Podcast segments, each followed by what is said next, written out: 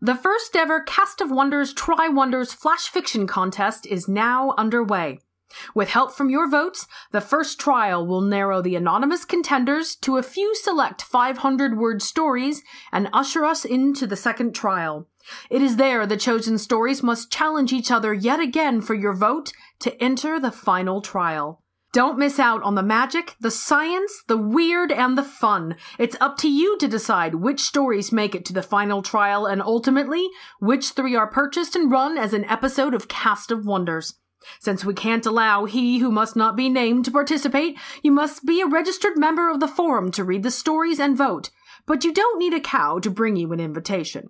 Simply visit forum.escapeartist.net to register.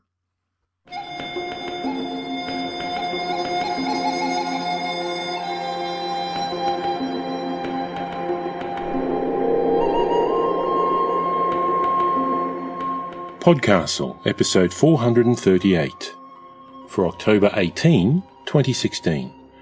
Defy the Grey Kings by Jason Fischer. Rated R for frequent and bloody violence.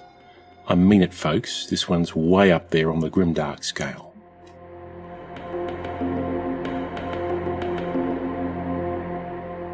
Hello and welcome to Podcastle, where fantasy wields a bloodied sword over the mangled carcass of reality. I'm your host, Graeme Dunlop. Today I want to tell you about a special event that we're running here at Podcastle in the month of November, which is to celebrate the Aurealis Awards. The Aurealis Awards, I hear you say? What's that? The Aurealis Awards were established in 1995 by Chimaera Publications, the publishers of Aurealis magazine, to recognise the achievements of Australian science fiction, fantasy, and horror writers. They complement other Australian literary awards such as the Ditmars and the Australian Children's Book Council Awards.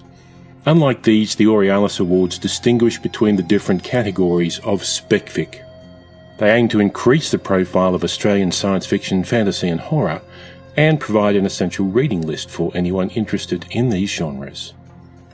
The awards are judged by a series of panels, some 11 panels this year, consisting of at least three judges.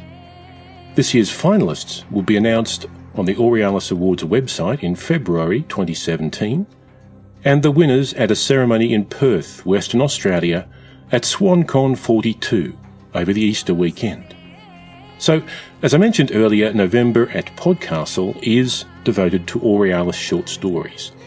All were finalists in the Best Fantasy Short Story category in 2015. And so today, as a prelude to our month of Aurealis stories, we present Defy the Grey Kings by Jason Fischer, which first appeared in Beneath Ceaseless Skies, number 180. It won the Aurealis 2015 Best Fantasy Novella Award.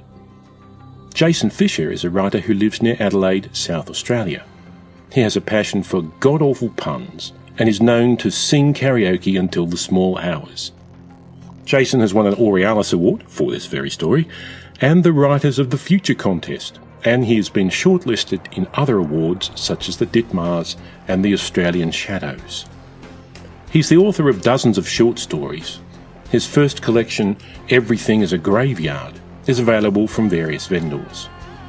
His YA zombie apocalypse novel, Quiver, is now available via tamsinweb.com. Your narrator is the one, the only, the redoubtable, the unstoppable Wilson Fowlie. Wilson's been reading stories out loud since the age of four and credits any talent he has in this area to his parents, who were both excellent at reading aloud. He's been narrating stories for more people than his own family since late 2008 and has narrated for Podcastle, Escape Pod, and Pseudopod, as well as Starship Sofa, Protecting Project Pulp, Crime City Central, Tales to Terrify, Beam Me Up, Cast Macabre, the Dune audio fiction magazine, and the Journey Into podcast. In real life, he's a web developer and also the director of a community show chorus called the Maple Leaf Singers. Links will be in the show notes. But now, how do you feel about elephants? I think you'll see a different side to them today, so sit back, listen well, and enjoy the story. Defy the Grey Kings by Jason Fischer. There are many ways to kill an elephant. When that mountain bears down on you, shaking the earth and screaming for your blood, show no fear. Only without fear will you see the truth. They are quick, even draped in chain and iron, but you are quicker by a whisker. They fight like devils, but it only takes three people who know what they are doing to bring an elephant down. They are afraid of you. All elephants can die. I bring you two things today iron, sharp and true, and a story. If you don't gain the truth of things from this, you would best drive these blades into your own hearts. I have slain many enemies, both gray and pale. I've learnt things in that awful quiet, the moments of pain and sorrow after the fury, where men like me pass over the dead and dying. The road that brought me here is slick with blood, and if you do not listen to me carefully, your own deadly road will wash you away. I was born a slave, like all of you. My master was a hoary old bull known as Ascaro, one of the Bull King's champions. Twenty feet high at the shoulders, and even past his prime, he was a quick devil, though old muscles were turning into fat. Where other elephants cover themselves in tattoos and silk and let the scriveners carve boasts upon their tusks, Ascaro only ever wore his scars. The end of his right tusk was shattered from an enemy axe, and a lucky blow had taken his left eye long before I ever drew breath. I spent many hours scouring his hide with brushes and bronze scrapers, and I knew that gray map of his battles well. He drank melon wine during his mud baths, and when his one eye turned red and crazed, he played his favorite game with the house slaves. Without warning, his trunk would flick backwards, and those of us cleaning his back would have to dodge his drunken fumblings and try not to slip and fall. The first slave to fall into the mud bath was the one he would kill that day.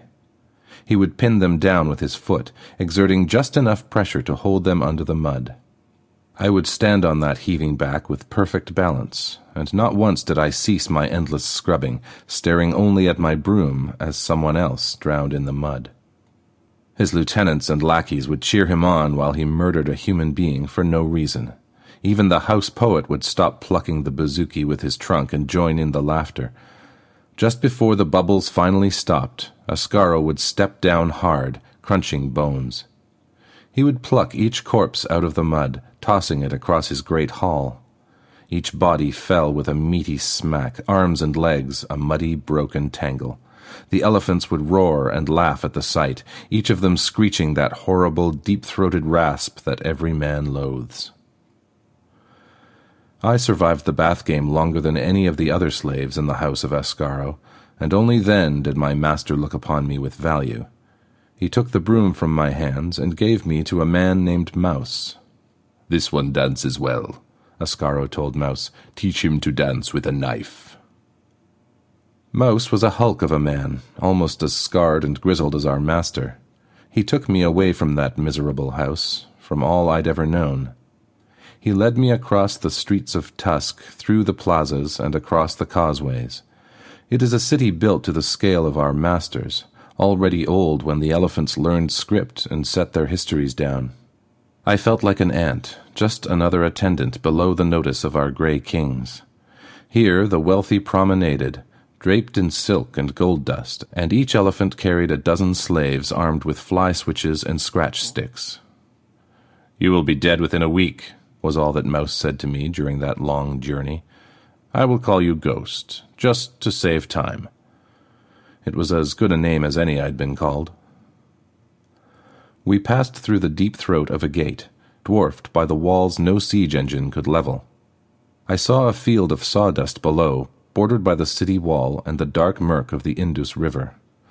Hundreds of slaves worked the field, scattering fresh sawdust like they were sowing seeds. Long houses ran level with the edge of the field, mud bricked daubed with red ochre. One of these was marked with the sigil of House Ascaro. Welcome to Blood Meadow, Mouse said. The longhouse of Ascaro was rude but functional. In the gloom lay a hundred empty slave pallets, bare slabs of wood. A handful of people huddled around a fire pit. What's this you've brought us, Mouse? one of them called out. A ghost, Mouse replied, and the group chuckled. The slaves were devouring some small animal cooked on a spit. Their sharp knives flickered over the carcass, reducing it to bones in minutes. One scarred woman flicked a morsel of meat directly into Mouse's open mouth, and the group roared with laughter. Like Mouse, these people were hard edged and confident and drank their master's melon wine with gusto. They did not act like any of the house slaves I'd ever seen. Sit down, Ghost, one of them said, pushing over a chunk of log with a boot. You're not dead today. I shared their meat and their grog, quietly taking in my new home. As the sun set and the lodge filled with shadows, I stared at the racks of elephant weapons on the walls. Oversized javelins, spiked maces, and battle axes no human could even hope to lift. Two great swords rested in an iron bracket, crafted to fit the exact curve of our master's tusks. Beneath this lay the thick iron shell that Ascaro wore into battle, heaped into a pile of plates and links and buckles. I saw the faceplate, battered in dozens of places, the spot in front of his dead eye covered by an extra layer of iron and rivets. The empty eye socket watched me as I ate his food and drank his wine. I shivered. I learned the others' names as the wine flowed a man with a great grey beard and no hair, who they had called Boy. Two women with muscles like hard wood, twin sisters called First and Second. A giant of a man, muscled like an ox, with only a stub of tongue, punishment from speaking ill of Ascaro. They called him Lucky. When does it begin? Boy asked. One week, Mouse said. Time enough to train your ghost? Second said. No, Mouse said. He'll die or not, and it's nothing on us. Ever since I could toddle, I'd been a slave. I knew my own utter lack of worth. Even as they talked about my death, I stared into the flames and ate every scrap of meat from the bone in my hands. That was another day's problem, and tonight I was free. Come here, ghost, Mouse said, and stood me up in front of the fire pit. The others jostled together, all glee and nudging elbows. You've the look and stink of a house slave, Mouse said, his eyes boring into my own. We don't mix with pot scrubs here. Stinking pot scrub, First hissed, and the others hooted. You're dead meat, Mouse continued. I'll give you five minutes out on the sawdust. You'll beg for a broom in your hand, ghost. Probably wet himself, Boy grunted, and the twins howled with laughter. Even Lucky joined in, barking out his own tongueless enjoyment. Changed my mind. The slave dies here tonight, Mouse said. Seizing me in his hands, he tore my tunic from me with one swift motion. It was the last thing I owned, and he threw the filthy fabric into the fire. I stood before these people, naked and defeated. You're dead, Mouse said, and held a knife to my throat. It bit into my Adam's apple as I swallowed, but when I looked up from the blade, I met his eyes calmly, without fear. At that moment I was empty of everything, and he raised an eyebrow, seeming to approve of what he saw. He stepped back, raising his knife in salute. That was when the water splashed me, soaking me from head to toe. Coughing and wiping my eyes, I saw Boy and Second holding a dripping half barrel. Is this slave dead? Mouse asked. He's dead. Dead as dead, Boy said. They surrounded me, clapping me on the shoulders and bidding me welcome. Lucky attacked me with a rough scrap of towel. First brought out a cloth undershirt and pants, and second helped me put on the first pair of boots I'd ever worn. When I was dressed, Boy filled my hands with a square parcel, a heavy bundle of metal links and leather. A chainmail shirt, reaching down past my groin but split up the sides for mobility. They fitted it to me, Mouse tutting and making measurements. They spoke of a blacksmith, expected any day now. Bring it out, Lucky, Mouse called, and the giant put something into my hands. It was a sword in a sheath, curved like the master's tusk blades. The handle felt old and worn, and the leather scabbard was scratched in dozens of places. I drew the sword in one movement. The blade was battered and rough, more of a tool than a weapon, when I tested the edge, it sliced open my thumb with no effort. This belonged to Pup, Mouse said. Pup ended up with a tusk in his guts, so now it belongs to you. I learnt that we were called Rothai, and in the long houses all around me, other teams of Rothai were gathering. In one week, they would all do their best to kill me. Other slaves came to fill the bunks, house slaves from the city, shuffling in by the dozen. Already I looked down on them as animals, pot scrubs. Next came the blacksmith, making the longhouse unpleasantly hot as he banked white hot coals in the forge. My hours were filled with sword play, as the Rothai played at killing. Mouse carried the twin of my sword. Our two curved blades represented the twin tusks of our master. The twins, first and second, wielded the contoy, double-handed lances with iron points two feet long. Boy had a battle axe, while Lucky swung a flail with enough force to crack skulls. All about us, the Rothai of the other elephant houses made their own practice in the sawdust. Each was armed in an identical fashion to us. This was because of something called the Concord, Mouse said, and that was all the explanation he offered. It wasn't enough to learn the death skills. We sparred on log frames ten feet above the ground, leaping across tight ropes and netting, all while our fellows jerked at the workings to test our balance. We Rothai would ride out on the backs of our masters and fight on the move. I felt a stone twisting in my guts whenever I looked at the other warriors. We had no quarrel, but any of these people would end my life and think nothing of it. Mouse studied my form with the sword. He declared me fit enough to not embarrass him, but still unlikely to live out the first day. I spent the last night hunched over the latrine pit, purging from both ends. The twins and boy laughed and called out encouragement. When dawn came, we heard the poets bawling out on the sawdust, paid to recite elephant lineage and exaggerate their patron's deadliness. Then came the hammer of drums, the call of a hundred conch shells. Elephants roared with anger and bloodlust. Ascaro finally arrived, stinking of grog and covered in his own filth. He berated and abused the house slaves as they got underfoot, killing two before Mouse could quiet him. We hauled on ropes, lifting the chainmail skirt up and over Ascaro's back. Two dozen big men sweated and heaved on a pulley, hauling the inch-thick chest plates up and into place. Next came the iron greaves around his legs, laced up with leather trusses. A team of children climbed up and down a rig, deftly connecting the dozens of segmented pieces that made up the trunk armor. Ascaro tested his trunk for flexibility, and the pieces rattled as he gripped an enormous axe. My swords! he roared, stamping impatiently. As another crew winched the enormous faceplate into position, we ran up with the swords.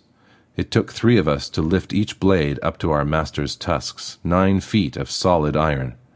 The blacksmith threw the hasps over each tusk and swiftly hammered in metal pins to hold the blades fast. We swarmed over our elephant like birds looking for ticks. Everywhere was a pair of hands tightening a buckle or a rope or setting the iron plates. Planks were passed across and lashed into a rough platform for us Rothai to walk upon. Finally, Ascaro had enough of this fussing and started to move, shedding slaves with every lurching step.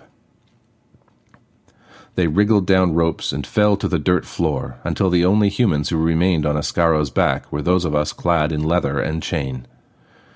We Rothai took up our positions, each of us lashed to a rail that ran up the center of Ascaro's back. Long knives at our belts had the sole purpose of severing this rope, or someone else's. As Ascaro burst through the doors of his longhouse, I saw the blood meadow in all its awful glory. I vomited over my master's side, and the twins laughed all the way into battle. Everywhere, elephants encased in metal, hundreds of iron mountains at full gallop, and they raged and clashed. Iron struck iron, and already the sea of sawdust was spattered with blood. Be ready! Mouse shouted from his perch just behind Ascaro's head. Second stood above Ascaro's shoulders, her long contoy at the ready, calmly watching the thunderous murder that we were racing towards. Her twin sister paced around above Ascaro's rump, watching behind for sneak attacks. Our master veered around a whirling knot of combat where three elephants fought each other, enormous maces and axes rising and falling. Ascaro made a sudden left, and my feet nearly slipped out from beneath me. Two elephants lay tangled in death, their tusk swords buried in throat and breast. The downed Rothai crews fought to the last on that grey hill, swords and flails flashing. Someone hoisted a lone contoy with a red pennant tied to the shaft. No point in waving the blood flag, Boy laughed, and sure enough the flag waver was butchered by his enemies. Moments later, another elephant ran past in a rage, blinded from a head wound, and slammed into the dead elephants at a full charge. When the wounded elephant rose, I saw that he'd crushed the surviving humans into paste. Stay off the ground, ghost, First shouted. If your rope gives, you're dead. Ascaro weaved through the melee, smashing his axe to left and right, forcing his way through like an unstoppable force. Then he shrieked with glee, and his nimble maneuvering became a charge. Gangil, he shouted, face me. He bore down upon an elephant in black iron. This new enemy had been in combat for some hours now. His plates were heavily dented, and his chain skirts torn and dangling in several places. Gangil looked upon my master with undisguised hatred. He raced towards him with fresh energy, raising a bloody mace high into the air. Rail! Mouse shouted, and we knew to drop low, holding on to the middle rail for all we were worth. Ascaro and Gangil met with a deafening crash, and we were flopped around on his back like landed fish. The two bulls strained at each other, tusk swords scraping and rasping. Between this, their armored trunks twisted like great serpents, the big axe and mace rising and falling. Over Gangil's head, we saw his Rothai rise, and Mouse screamed, ordered us to our feet. Second was up and lunging, batting aside the enemy contoy that sought out her heart. Gangil's second contoy came out of that press of faces, but Lucky wrapped his flail around it, pinning it down for Boy to snap with his axe. I waited at the back with first, sword at the ready. Two other warring elephants passed us by in a deadly race, and a man with a contoy took a quick stab at us, trying for a sneak kill. First simply ducked, but I was not quick enough. The iron lance head caught me in the shoulder, snapping through the chain links and pushing me straight over the side. Ghost! First screamed, and then I was falling towards the sawdust. Then the rope caught, and I was a dangling dead weight, swinging just short of the ground. I swayed and lurched as Ascaro shifted. It was all I could do to hold on to my sword. Around me, elephants thundered, and a passing axeman took a swing at my rope. If I didn't get up soon, someone would sever my rope, and I'd die on the sawdust. Hold on, First shouted. She held her contoy over the side of the elephant for me to grab. When I snatched it with my free hand, she drew me up slowly, grunting with my weight. First helped me to my feet, grinning with relief, when a blur over her shoulder made me cry out. We turned just in time to see a second elephant in the same black iron as Gangil crashing into our master at a full charge. His tusk swords buckled Ascaro's rear plates, one of them reaching through leather and chain to cut deeply into our master's rump. We barely had time to regain our footing when the elephant's axe came smashing down. It was only the skills learnt in the bath game that saved my life then. The axe blow split the plate where I'd stood a moment earlier. A flood of enemy Rothai leapt over the elephant's head, hooting and hollering as they slid down his trunk. Six warriors, each of them trailing a flapping length of rope. They've cut cords! Mouse, help! First shouted, trying to keep them at bay with her lone contoy. I hovered at her side, swatting away the second one with my sword, even as the enemy rushed us. Then Ascaro turned, withdrawing and fighting his way free of Gangil. The three elephants circled, the two in black iron fighting as one. Grenkill and Gangil, Ascaro snorted. You bastard brothers in black, I'll bleed you today. Grenkill's entire crew were on Ascaro's rump now, forcing us back toward Ascaro's head. First lost the head of her contoy to an enemy axeman, and she retreated with a curse, left with only her rope knife to fight with. I took a spear to the thigh and was fighting a losing battle against two swordsmen when Mouse and Lucky came to my side. In moments, one foe was dead, another dying, and then Second was there with her contoy to prod the survivors backwards. The last man fell bleeding from the gut to the sawdust and certain death. Ascaro was holding his own. He'd crushed Gangil's trunk armor with one lucky blow, and Gangil bled deeply. His Rothai raised the blood flag, and he retreated from the melee in defeat. Grenkill had done his best to smash Ascaro's blind side, but now it was one on one. My master shrugged off half a dozen deep wounds, driving the black armored elephant back with his superior size. Their axes came down with fury, sparks flying from each crash of metal. Finally, Ascaro twined his trunk around Grenkill's own, holding the smaller bull's axe in place. Now, cut cords, Mouse shouted, and it was our turn to slice at our ropes. We leapt from one elephant to another, and no one was there to oppose us as we sliced away buckles and straps, stripping away layers of chain and plate. Mercy, Grenkill cried. I show blood flag, please. But there were no Rothai on his back to raise the red blood flag of surrender. Master? Mouse asked. The glare in Ascaro's eye was instruction enough. We struck at the base of Grenkill's skull, knives and blades seeking out his veins and spinal cord, and we robbed this giant of his life. It was a great victory for my master. Gangil and Grenkill were two of the Bull King's favorites, and to slay one and humiliate the other had raised Ascaro in that complex hierarchy. But Ascaro was furious. Even as the dead elephants were carved apart and put on wagons for interment in the memory hall, he lined us up in front of his longhouse. Six Rothai, most of us still bleeding, but we stood as straight as a row of nails. House slaves swarmed over Ascaro, pasting on unguent with trowels and mops. Two were trained surgeons, stitching up his wounds with foot-long needles and cord. That wretched Grenkill got the jump on me, Ascaro rumbled. If I wasn't faster and stronger, those brothers would be pissing on my corpse right now. We stood silent. Next to me, first flushed, and I saw her tremble slightly. If she hadn't been saving me, she'd have spotted Grenkill attacking from the rear and would have been able to give the warning.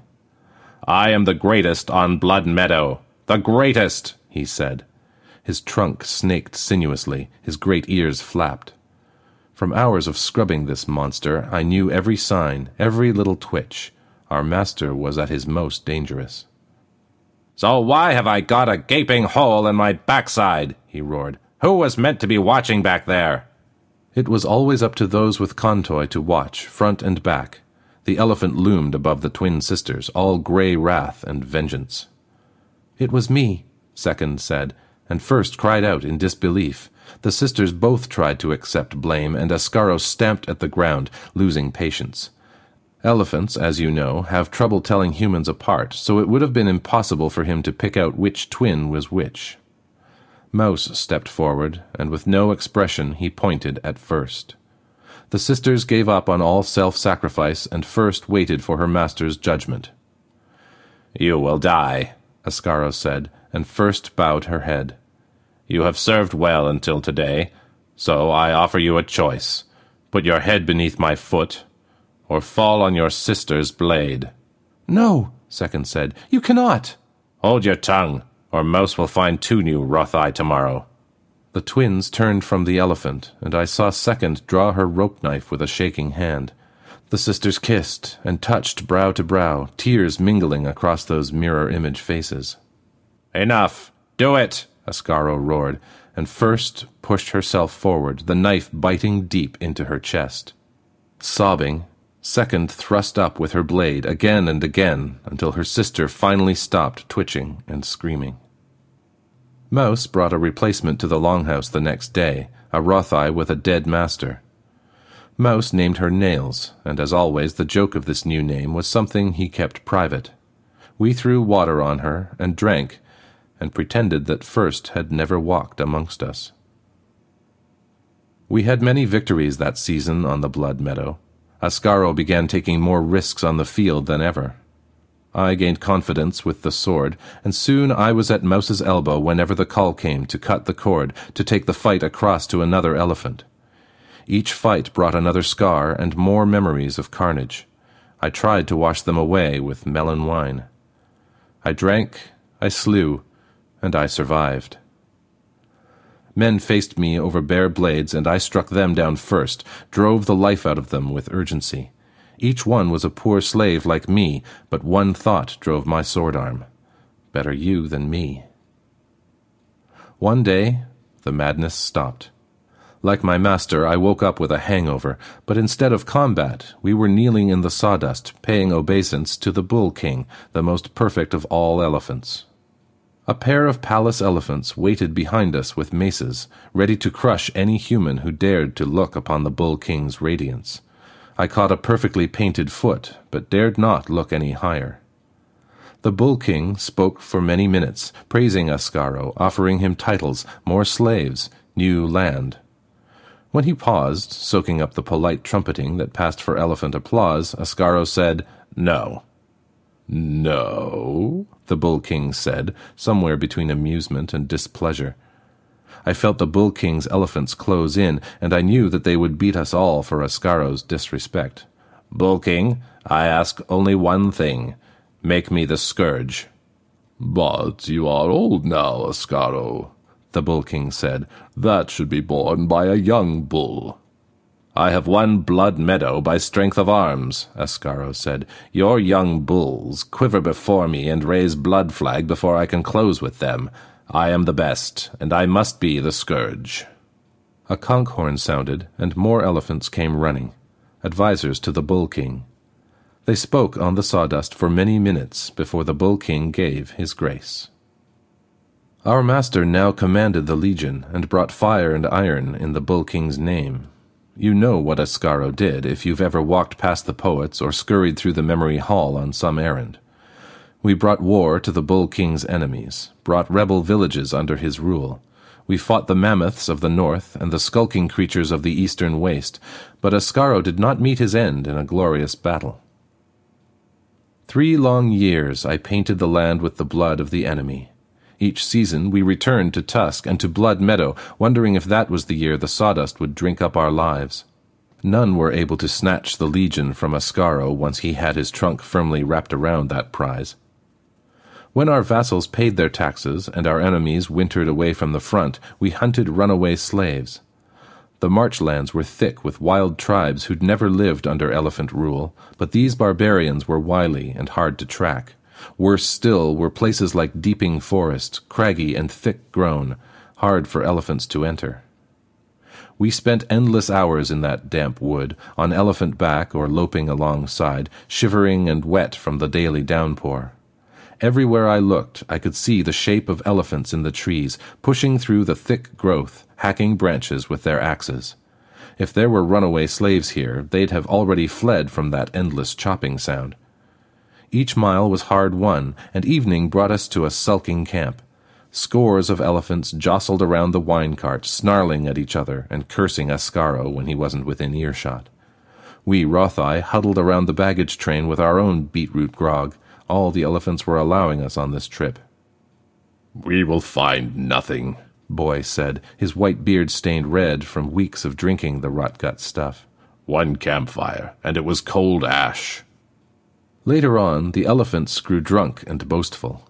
One of Ascaro's lieutenants fancied himself as a poet. Even though he was so drunk he could barely stand, he belched and farted his way through a grotesque recital of the Mammoth Wars. This sparked off an all out brawl between the poet and half a dozen of his listeners. Trees fell and blood was spilt by the time Ascaro intervened. Laying about with his armored trunk, my master separated the brawlers. Have some pride, he shouted. You are legion. Find some other way to occupy yourselves. By way of example, Ascaro snatched up a Rothai trying to sneak away from the melee. Gripping him by an ankle, he tossed him across the camp. Another elephant caught the wailing man, and then others joined in, tossing the warrior back and forth. We watched in horror as first the flying man screamed in terror, then in pain as the exuberant elephants dislocated all his joints, then in horror when they simply decided to pull the man apart and see who got the biggest piece. No, that's not right, I said to Boy. He wasn't a pot scrub. Rothai don't die that way. They just don't. We die however our masters decide we die, Boy said. Tomorrow that could be you or I, and that's the way of it. That was the moment that I knew Ascaro would, sooner or later, turn on all of us. Better you than me, I thought. Silent and thoughtful, I considered the gloomy depths of the forest. I did not trust anyone outside of my own Rothai crew. I sounded out my thoughts with Second, waiting until she was so drunk that I could deny the conversation. I want to see that devil bleed, she whispered.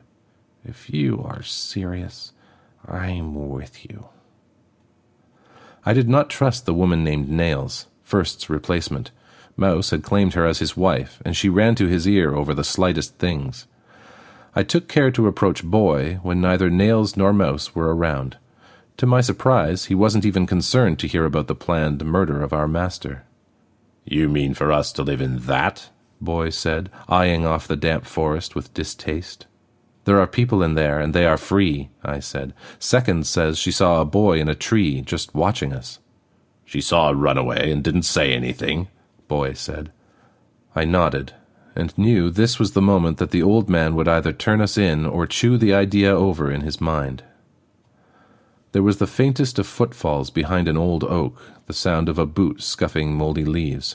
I put a hand to my sword hilt, and Boy stepped toward the noise, bearing his rope knife. It was Lucky who emerged from behind the tree and who eyed us both warily. He'd have heard every word of our palaver and knew enough to damn us. You tongueless mutt, Boy spat, skulking around your own crew. Hear anything interesting? Lucky nodded. Boy looked at me, long, considering. Then he sheathed his knife with a sigh.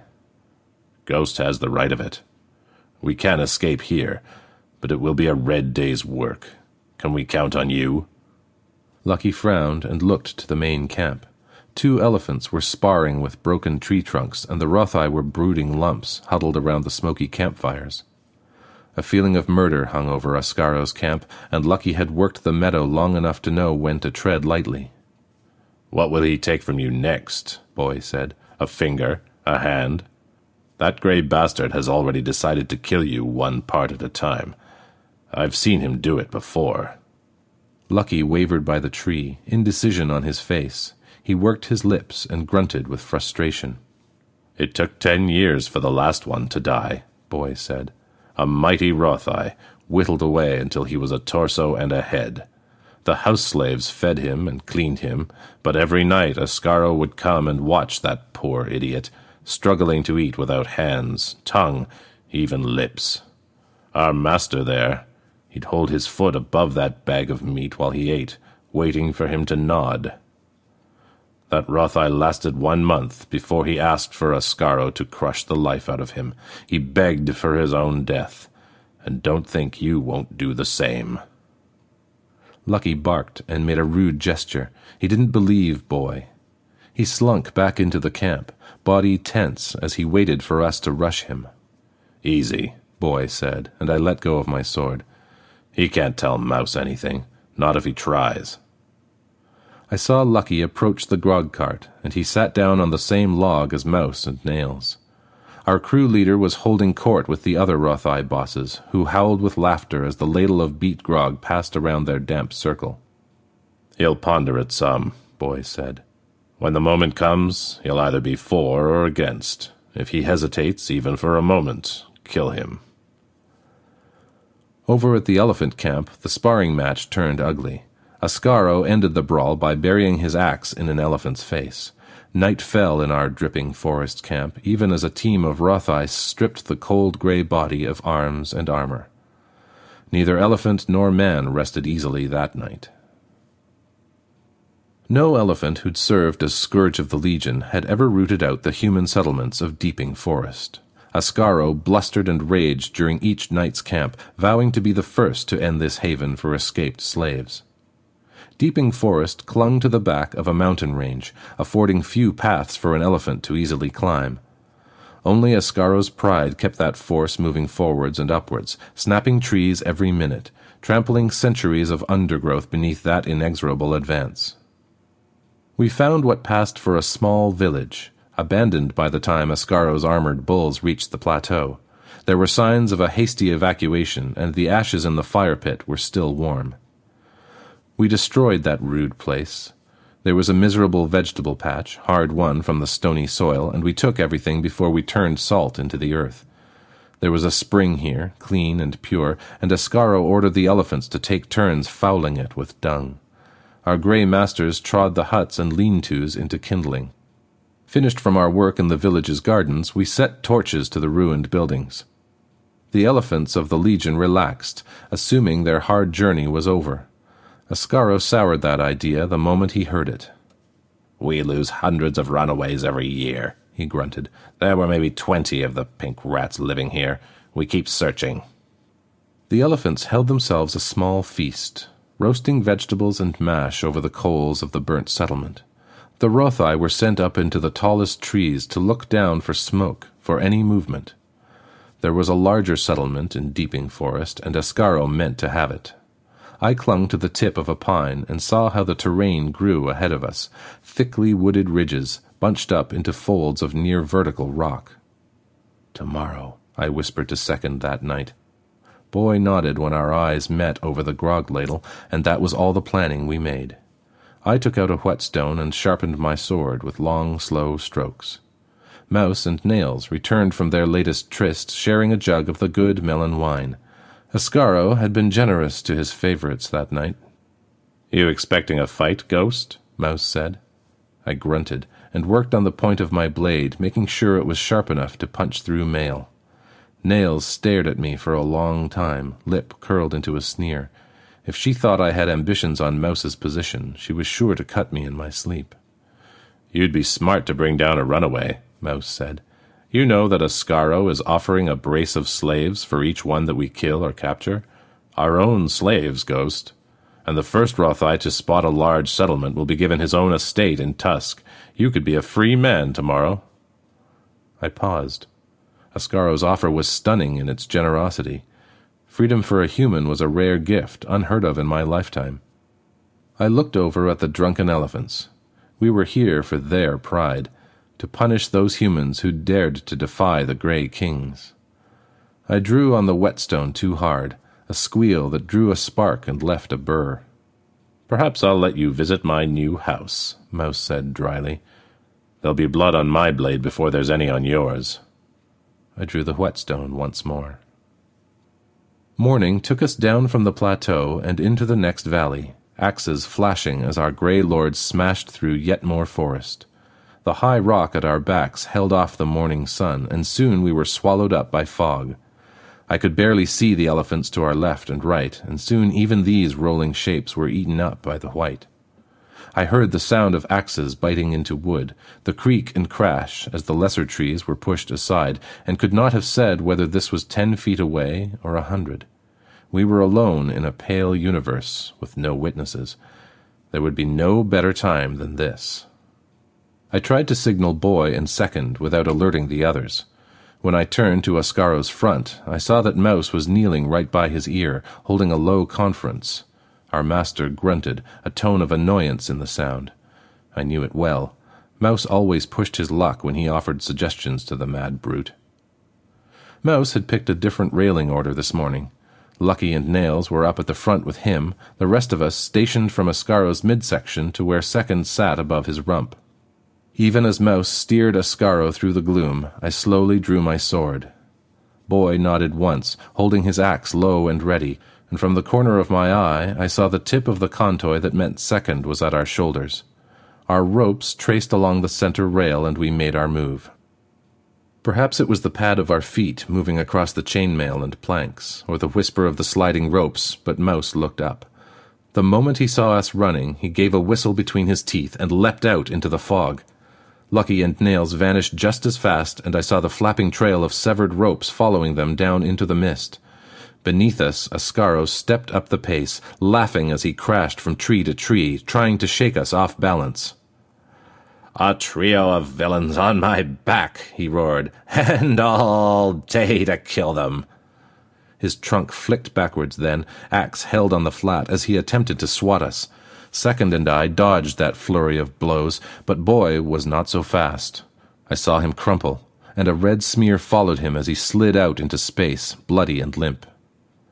We need to cut ropes, Second cried, but I ignored this. Reaching the base of his skull, I dodged the rolling metal serpent of Ascaro's trunk, hacking away buckles and straps. Second fenced with her contoy, Lancehead dancing up and down the trunk armor, searching for a weak spot. I'd peeled away the chain skirts and neck plates, and only the leather undershirt held me away from Ascaro's spine. I raised my sword. Then the world crashed around me. Two other elephants had appeared out of the mists, drawn by Ascaro's cursing. They held fast, and Rothai flooded onto Ascaro's back, driving me away from the vital spot. Another swordsman slashed across my knuckles, and the sword tumbled from my hands. I fought on with my rope knife and sent away one or two of them bleeding, but the end was the same. I was beaten senseless and dragged down from my master's back. Through eyes half closed by swelling, I saw Second dangling from her rope, the tip of a broken contoy still lodged in her throat. Amazingly, Boy was still alive, but he'd been broken grievously by the swat of Ascaro's giant axe. The other Rothai cut him down and presented him to his master. You have served me for many years, boy, Ascaro rumbled, so I shall show you mercy. Mercy was Ascaro stepping on each limb in turn, slowly grinding Boy's body into paste. As the bones snapped, I dry heaved and begged my master to stop, but on and on he went, pushing his weight into my screaming friend. Whenever Boy passed out, Ascaro gave him time to revive. Once he ordered the other Rothai to dose him up with rotgut grog, to dull the pain just enough that he would stay awake throughout the ordeal. Finally, Ascaro wrapped his trunk around Boy's neck and plucked off his head like a grape. It was my task to carry it the whole way home to Tusk, and every time I looked down into Boy's horrified face, it was a reminder that my master was far from finished with me. Once more I was placed in Ascaro's villa. I was the lowest of his house slaves, and my drudgery was only interrupted by a daily flogging. Each month Mouse visited, and I lost something else to his blade an ear, a toe, a finger. Each time, Ascaro and his cronies would laugh at my extended punishment. I taught Lucky to read and write the moment he lost his voice, Mouse teased, flicking my severed pinky finger over his shoulder. Passes on all sorts of interesting scraps to me, that tongueless bastard. I spent days scrubbing the latrine trenches and trod laundry in the putrid fullery vats. Over the months, I was given every vile task Ascaro could dream up my food was rotten and worm ridden, if it arrived at all. Then I was given a broom and pushed into the baths, and I knew it was all going to be over soon. I cleaned up the mud and helped to haul away dead slaves whenever Ascaro murdered one. Mouse bathed with Nails, holding court with the other freed slaves. Emancipation was now the fashion, but it was rare, and those freed were always the worst examples of humanity. They played their own variety of the bath game, and it pleased the elephants to see humans drowning slaves in the baths over the smallest slight. Yet none of them were permitted to touch me. I was Ascaro's alone to kill. Ascaro summoned me to the baths one night, after all of his guests had retired. My master stank of grog and vomit, and he had a look of madness in his one eye. Ghost, he said, I want you to scrub my back. He hooked his trunk into a kind of step and lifted me up and behind his shoulders. I trod lightly across his mud-slick skin, taking care to sweep deeply, watching for the twitch in his muscles, the sign that he was going to strike. For long moments he sighed in contentment as I scrubbed, the bristles scratching and digging deep into his skin. It didn't make sense that he would kill me this way. No one was here to witness his ultimate triumph over my rebellion. He moved fast then, but only to draw melon wine into his trunk. He let it drain into his mouth and chuckled darkly when I flinched. Don't let that broom slow, he teased. Keep me in a good mood, and you may live out the day. I pushed the broom again, and that was when he struck. He flicked his trunk backwards, a gray, sinuous serpent that snatched from me again and again. I dodged, leapt, and slid around on his back. He grabbed again and again, but each time he was a second behind me. But for all my speed, I was tired, and there were no other slaves to hide behind. Since Mouse had taken some of my toes, my sense of balance was off. He'd snatch me up, and soon. Hold still, you damn slave, he growled. I did just that, but even as his trunk snaked towards me, I broke the broom across my knee. His trunk wrapped around my waist, but before he could plunge me into the mud, I rapped him across the snout with the broom handle. Face me, you fat old coward, I shouted. Ascaro brought me forward, the trunk tightening around me, squeezing the life out of me. He roared in fury, cracking my ribs and making my vision go dark, then brought me in front of his face to watch me die. I stabbed out with my snapped broom handle and buried it deep in his eye. He howled in fury and tried to pull me away, but I clung onto the handle, twisting it, screaming my own defiance. You are killing me, Ascaro cried, surprised and afraid. I drove that stick deep into his brain. He sank down into the mud, twitching and gasping, and then finally he was still. The murder of a master by his slave is not the point of my story. The elephants are monsters, but they are not for you to kill. If you fight them, they will break you or kill you. Look on what they have done to my body, I who they have trained in the arts of death. You are pot scrubs. Mark this lesson well. There are others like me, others hiding in the in between places. We slip in and out of Tusk like mice, and we nibble in the dark, bringing their city down one grain at a time. No, your place in this war is different. You must leave. In ones or twos, and never by the same way, your job is to walk away from Tusk. When you leave, we will find you. There is a human nation hidden beneath the grey one, but the iron in your hands comes with a price. That night when I left Ascaro's body in the mud, I slipped into Mouse's fine new house and left it a burning knackery. I murdered those collaborators, but this revenge wasn't sweet. I was sad when I stood over their bodies, sad that it needed to happen. Come to us with a bloody blade, or we will turn you away. There is someone near you like Mouse or Lucky. They are traitors to your people and your true enemy. Be swift when you kill them, no matter how cruel they were in life. Take care that you do not linger long once your knives are wet. For all that your masters strut and bully, they need your clever hands. Above all, they need your fear.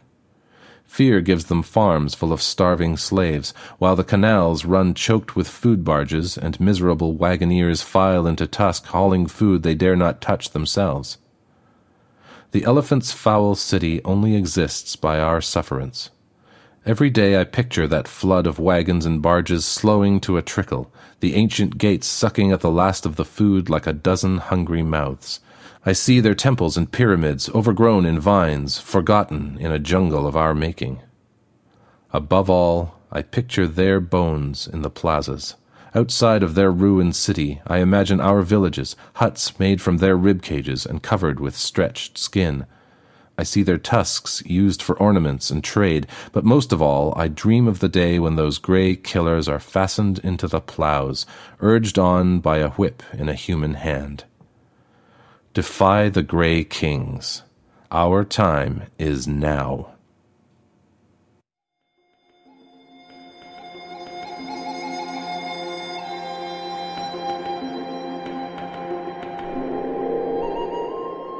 And welcome back. Jason has this to say about the story. Defy the Grey Kings is a story perhaps 10 years in the making, and it began life as a bloated arts grant novel named Tusk. Based on a reversal of the Mahout and elephant relationship, it rapidly sprawled out into a fantasy epic that suffered from many journeyman writing errors, and while the ideas seemed to have legs, the book just didn't work. A few years later, a comic anthology took on the mammoth task of printing the revised chapters of Tusk, complete with epic illustrations. Early reviews compared it favourably to 70s era analogue with dashes of Robert E. Howard. Sadly, two issues in and the magazine went belly up, and I was left with my own literal white elephant. So I took everything back to the drawing board and trimmed all the fat I revisited the relationship between the elephants and the humans, explored the idea of a human nation hidden beneath the grey. I was left with the novella Defy the Grey Kings, which went on to win the inaugural Aurealis Award for Best Fantasy Novella. As I said in my acceptance speech, it's not bad going for a trunk story. This week, folks, I'm going to go straight on to feedback Although I will just say I would be very, very interested to hear your feedback on this story. Twitter, Facebook page, on the forums, anywhere. But right now we're looking at the feedback for episode 427, Squalor and Sympathy. It was written by Matt Dovey and narrated by Louise Ratcliffe. A lot of discussion about and praise for this story. On the forum, Bounce Swish said, Loved the story, loved the narration. Crazy conceit stroke metaphor that worked very well. That Hirschman guy said, This story had so many facets to it, I was enraptured the whole way through. The main bold and bright theme being oppression and exploitation, but for the love of family, both from Anna and the Queen. The character of Shuttleworth turned out to be more complex than just an evil moustache twirling dandy in a top hat. Great, great stuff. I wonder if we'll hear more from the same universe. Fire Turtle said, This is my favourite ever piece of Victorian stroke industrial revolution fantasy. It is so awesome. Maybe I enjoyed it more just because I find squalor to be a hilarious word and one that's fun to hear or read. Much as some people hate to say moist. I thought it was very interesting that squalor was being equated with self interest strokes selfishness, and that sympathy, really, empathy, was considered the more rare and powerful gift. I don't know, there's so much to unpack here. I guess that's what I love about it. And honestly, the full comments on the forum are worth your time. Please do go take a look. You don't have to register to look at the forum comments. On our Facebook page, the narrator Louise Ratcliffe said, That's me reading. Such fun. Great story. And Sarah Riley said, amazing story and really well read. Enjoyed it thoroughly. What were your thoughts on this one? Do come and tell us. Join the forum at forum.escapeartists.net or go to our Facebook page or talk to us on Twitter. And that's all we have for today, folks. On behalf of all of us here at Podcastle, we thank you for stopping by and sharing this story with us. We'll be back next week with another. Until then, this is your host, Graeme Dunlop, reminding you that it only takes three people to know what they're doing to bring an elephant down. They are afraid of you. All elephants can die. Podcastle is a production of Escape Artists Incorporated. It's released under a Creative Commons Attribution Non Commercial No Derivatives 4.0 International License. Share it all you like, but don't change or sell it. Our theme music is by Shiva in Exile. To find out more about them, check their website at shiva-in-exile.de. And our quote for this week, I'm sorry folks, I could not resist. Groucho Marx said, One morning I shot an elephant in my pajamas. How he got into my pajamas, I don't know.